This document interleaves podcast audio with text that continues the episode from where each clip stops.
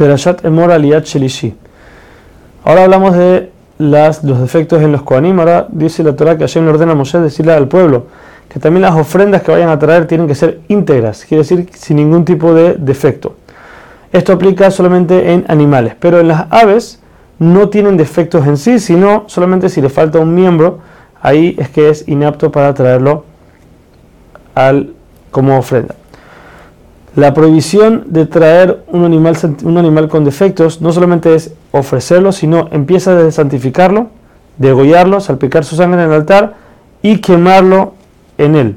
Cualquiera quiere decir que cualquiera persona que haga una de estas cosas, no tiene que ser todas, cualquiera que haga una de estas cosas merece un set de latigazos.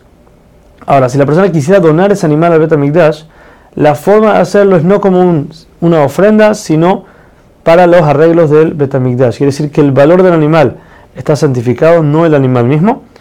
Y lo que se hace es que los Kohanim lo venden y con su valor, entonces se compran lo que haga, lo que falta en el Betamigdash.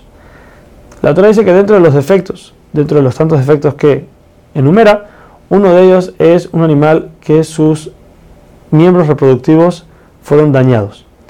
La Torah nos dice también, ya que está hablando del tema, que esto es prohibido hacerlo a cualquier animal, aun y que no sea para una ofrenda. Es prohibido dañarle el sistema reproductivo del animal. Ahora, aun y que decimos que los animales con defectos no pueden ser traídos al Betamikdash, hay una ley que un no judío, alguien que no es judío, puede construir un altar y traer una ofrenda para Hashem, aun que no fuera en el Betamikdash o en el Mishkan, ya que él no es judío, él tiene el permiso de construir un altar y hacer cuando él quiera una ofrenda para Hashem. En ese altar la ley funciona de que solamente si le falta un miembro al animal no se puede traer. Mientras no, sea así, aun que tenga defectos el animal, es permitido traerlo como ofrenda. Pero nos dice la Torah en este lugar que aun que el goy, el no judío, podría hacer eso en su altar, afuera del Betamigdash, si él quisiera traer al Betamigdash una ofrenda, entonces tiene que ser como nuestras leyes y tiene que ser íntegro sin ningún defecto. Ahora la Torah nos dice que cuando nace un animal, solamente después de los ocho días de nacidos, entonces ya es apto para ser traído como ofrenda.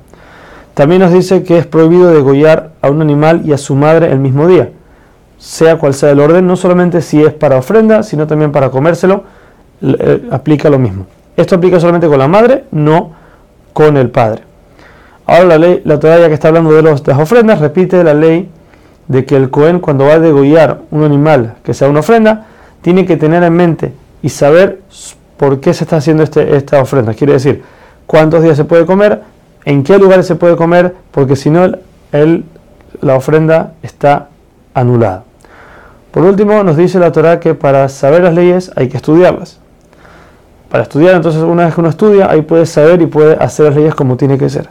También nos dice que si está uno en una, situación pública, quiere decir que hay más de 10, 10 o más judíos, y viene alguien y le trata de decir, y trata de obligar a la persona a transgredir en una ley de la Torah, sea cual sea, ya que es una situación pública, entonces la persona tiene que enaltecer el nombre de Hashem y no dejarse, no dejarse transgredir esta, esta, este pecado, aun y que eso le tome su vida. Uno no tiene que pensar que me van a hacer un milagro por lo que estoy haciendo, sino tiene que aceptar y Hashem es leal de que le va a pagar lo que se merezca por lo que él hace, por la persona hace por él.